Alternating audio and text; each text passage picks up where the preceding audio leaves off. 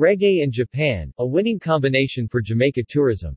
Going after Japanese visitors could be a giant win for Jamaica and perhaps the rest of the Caribbean. The timing is also perfect since Japan is just opening up for outbound tourism after COVID. Competing with traditional markets like Hawaii, the Caribbean is further away but may be more cost-effective due to an all-inclusive resort concept not being available in Hawaii. It also opens up the opportunity to combine a U.S. trip with Jamaica or other Caribbean islands. The Caribbean is seen as a new destination. Destination weddings are another huge and new opportunity for this market. Jamaica Minister of Tourism Hon Edmund Bartlett has indicated that tapping into the Japanese outbound market is a priority for Jamaica as the destination continues its strong recovery from the pandemic. The announcement follows fruitful discussions with senior executives of the Japan Association of Travel Agents, JATA, yesterday during the Japan Expo in Tokyo. Japan represents a key market for re-engagement given the country's outbound travel of over 20 million in 2019 and the strong cultural and diplomatic connections with Jamaica.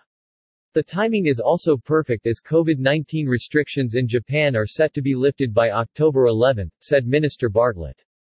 Minister of Tourism, Hon Edmund Bartlett L. presents Mr. Hiroyuki Takahashi, chairperson of JATA, with a book titled Tourism Resilience, Recovery and Sustainability for Global Development, Navigating COVID-19 and the Future, following discussions on re-engagement of the Japanese market.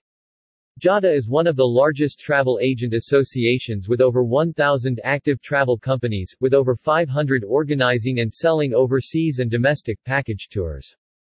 Chairperson of JATA, Mr. Hiroyuki Takahashi expressed optimism about the rebound of Japanese travel and highlighted the readiness of tour operators to begin selling as restrictions are lifted.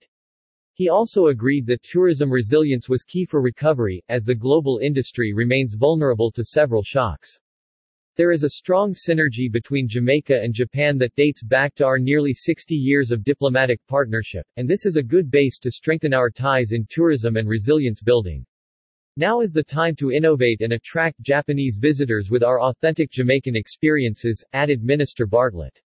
We are seeing pent-up demand for travel and will be capitalizing on this with some of our known and beloved assets, like our Blue Mountain Coffee, diverse culinary offerings, and infectious reggae. Discussions with JATA is to collaborate with JTB to have a mega familiarization trip of the best multilingual travel agents to Jamaica early next year, which will allow for better selling and packaging of destination for vacation seekers, said Donovan White, Director of Tourism, Jamaica. Over the next few weeks, there will also be discussions with Japan Airlines and ANA Airlines to finalize code share arrangements that will allow the Japanese travel agents to package and sell Jamaica with United States and Canadian carriers.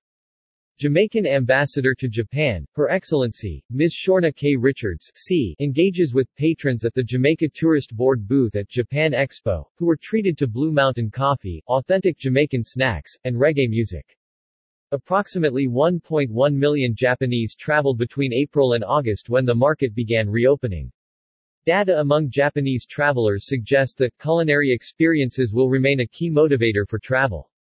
Other traditional motivators such as shopping, natural and scenic attractions, and historical, cultural attractions will also remain key drivers.